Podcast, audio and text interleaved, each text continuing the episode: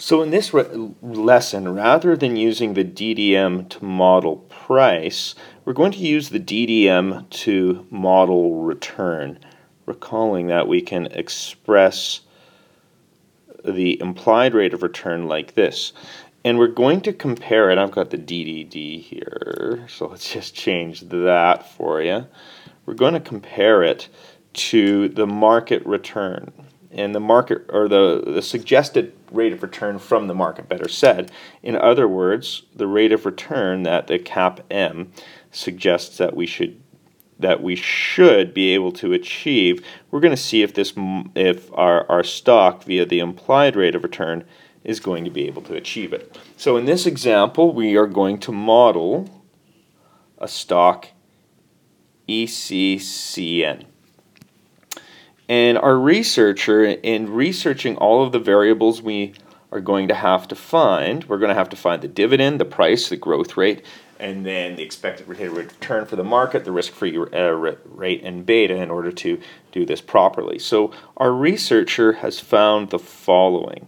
When they went and they looked at the dividend, they found that the dividend was 250, and this is, by the way, of page 5 of the chapter 13 notes they find that the market price for the stock is $60. So we're going to ask ourselves the question given the growth rate, this $60 amount, this 250 amount, what is the rate of return that this implies for the investor?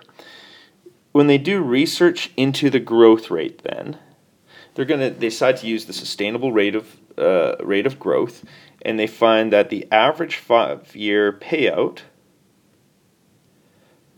So again, uh, maybe I'll just do really quickly that sustainable sustainable growth is defined as this: are the ROE times one take away the payout ratio. So we need to estimate variables to go into that. So with the uh, the average five-year payout ratio, they take a look at this stock and they find that the average five year payout ratio is about 20%, and that the average five year ROE is 9%. So, using this idea of the sustainable growth rate, they, uh, they find that the sustainable growth rate is calculated out as 9% times 1 take away 0.2. And so we come up with a sustainable growth rate for our model of 7.2. Now, the researcher, in addition, found that, um, that there are new innovations above and beyond what we would usually expect that might accelerate growth.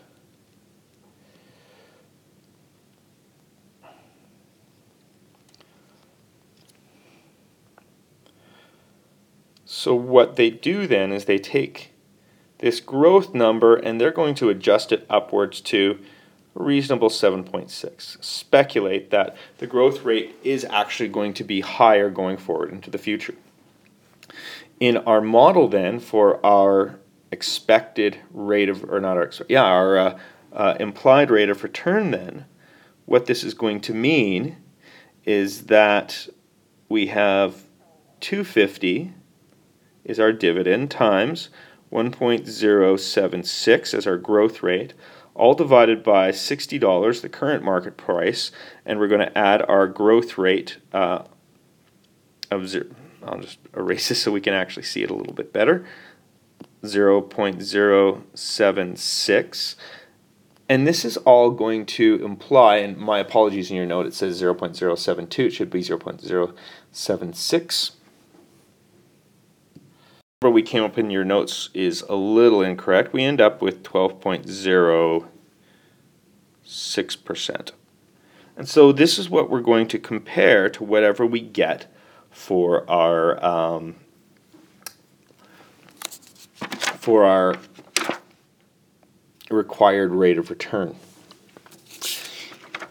For this company, what we find is that when we're calculating what return the return should be, so the CAPM, which says that you should at least get this, and we've written this out already once before.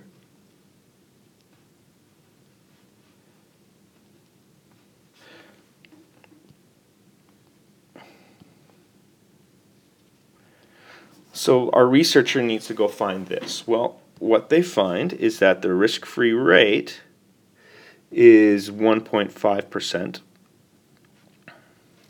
The expected return on the market is 12%.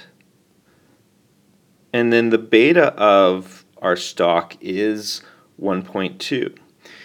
They've also found that interest rates might increase.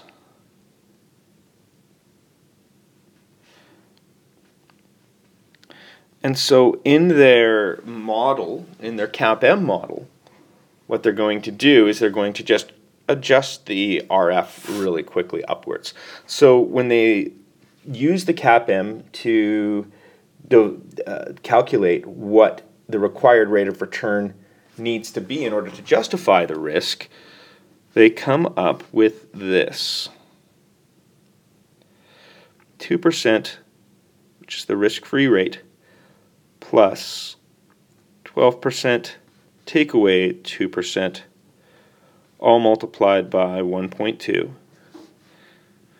And we end up with a uh, risk free or a required rate of return of 14%. So the market is, or the CAPM is saying we need to get a 14% rate of return in order to justify the risk we're taking with this stock. The DDM has suggested that we're probably only going to get 12.06%. Therefore, we would deem this stock to be overvalued.